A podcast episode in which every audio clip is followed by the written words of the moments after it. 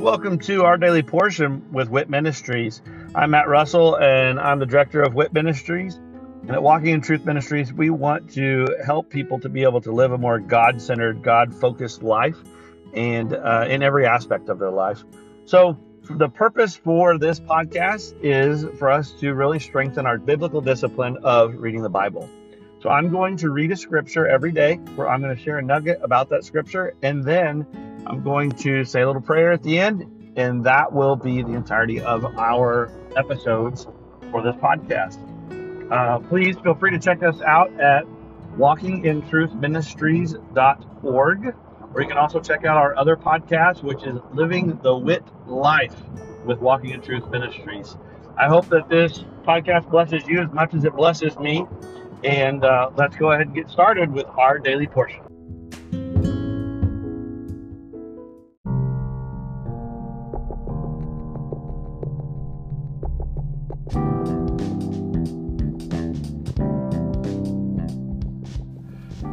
Are you concerned about what the future holds? Are you confident that the retirement plans that you have today will still be secure tomorrow? Let us help you by clearing up the uncertainty. This is Matt Russell, the director of Wit Ministries. Many of us at Walking in Truth Ministries are bivocational, working in our ministry as well as in the financial services industry at WinBig Financial Group. We help people to build a tax-free and risk-free retirement. Give me a call at 817-903-2575 to support our ministry and to secure your family's financial future. Again, call today at 817-903-2575. Thank you and God bless.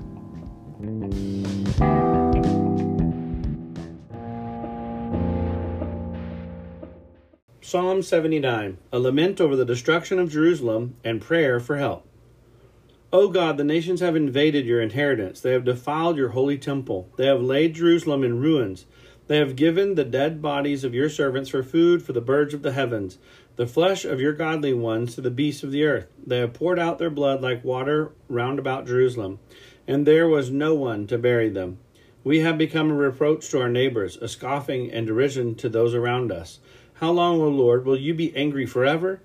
Will your jealousy burn like fire? Pour out your wrath upon the nations which do not know you, and upon the kingdoms which do not call upon your name.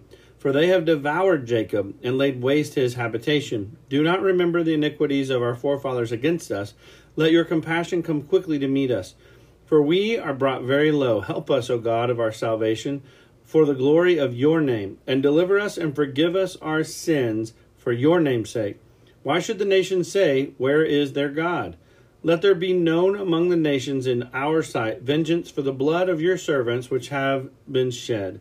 Let the groaning of the prisoner come before you. According to the greatness of your power, preserve those who are doomed to die, and return to our neighbors sevenfold into their bosom the reproach with which they have reproached you, O Lord. So we, your people, and the sheep of your pasture, will give thanks to you forever. To all generations we will tell of your praise. Psalm 80. God implored to rescue his people from their calamities. O give ear, shepherd of Israel, you who lead Joseph like a flock, you who are enthroned above the cherubim, shine forth before Ephraim and Benjamin and Manasseh. Stir up your power and come to save us. O God, restore us and cause your face to shine upon us, and we will be saved. O Lord God of hosts, how long will you be angry with the prayer of your people? You have fed them with the bread of tears. You have made them to drink tears in large measure. You make us an object of contention to our neighbors, and our enemies laugh among themselves. O God of hosts, restore us, and cause your face to shine upon us, and we will be saved. You removed a vine from Egypt. You drove out the nations and planted it. You cleared the ground before it, and it took deep root and filled the land. The mountains were covered with its shadow, and the cedars of God with its boughs. It is sending out its branches to the sea, and its shoots to the river. Why have you broken down its hedges, so that all who pass that way pick its fruit? A boar from the forest eats its way, and whatever moves in the field feeds on it. O God of hosts, turn again now, we beseech you. Look down from heaven and see, and take care of this vine, even the shoot which your right hand has planted, and on the son whom you have strengthened for yourself. It is burned with fire. It is cut down. They perish at the rebuke of your countenance. Let your hand be upon the man of your right hand, upon the son of man, whom you made strong for yourself. Then we shall not turn back from you. Revive us, and we will call upon your name. O Lord, God of hosts, restore us. Cause your face to shine upon us, and we will be saved. I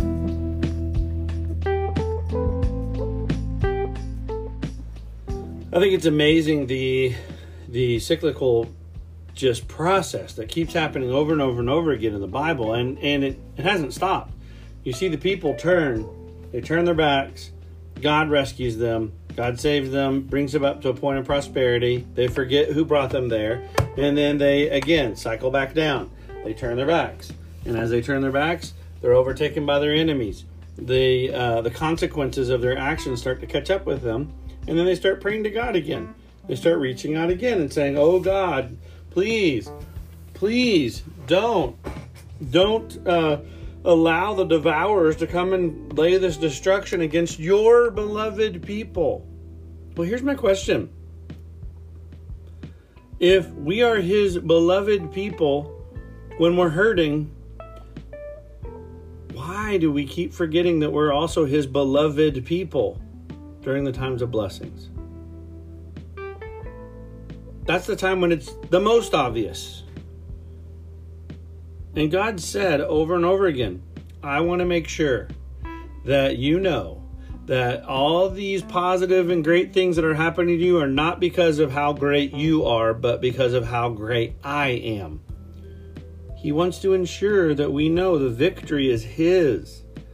Yet still, we go, we get a job, we get a promotion, we buy a house, we get land, we whatever it is that ends up being positive, and we're like, oh man, look at how hard I worked and what I did. Yes, you're right. You put forth some effort, but your effort would be completely in vain if it were not for the blessing of the Creator. He gave you your gifts. He gave you your abilities. He gave you your passions. And he's the one who delivered it. Yet we want to say, no, it was by my hand. Well, Father, thank you.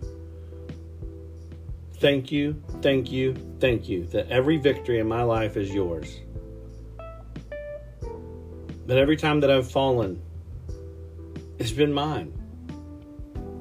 The falling is not that...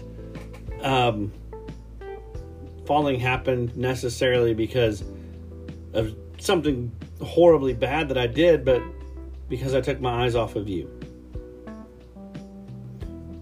Father, just help me to keep my eyes fixed, that I can just look up and know you've got it.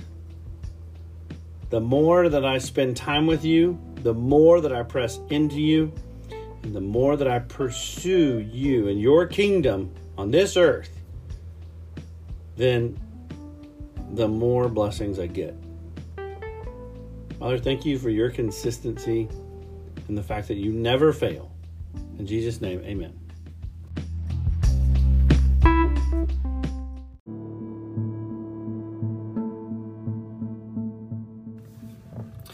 Thank you for joining us today, and I hope that that blesses you either as an individual or with you and your other loved ones. Maybe this is something that you're utilizing to spend with your family, some time around God's Word. And of course, that is great. I love that. And I'd love to hear how the Daily Portion podcast is blessing you. If you would, just go to our website at walkingintruthministries.org and go on there and just drop us a little note about this podcast or one of our other podcasts, or even just check out the events that we have available. But again, thank you very much, and look forward to seeing you again tomorrow as we dig into our Daily Portion with WIT Ministries. God bless.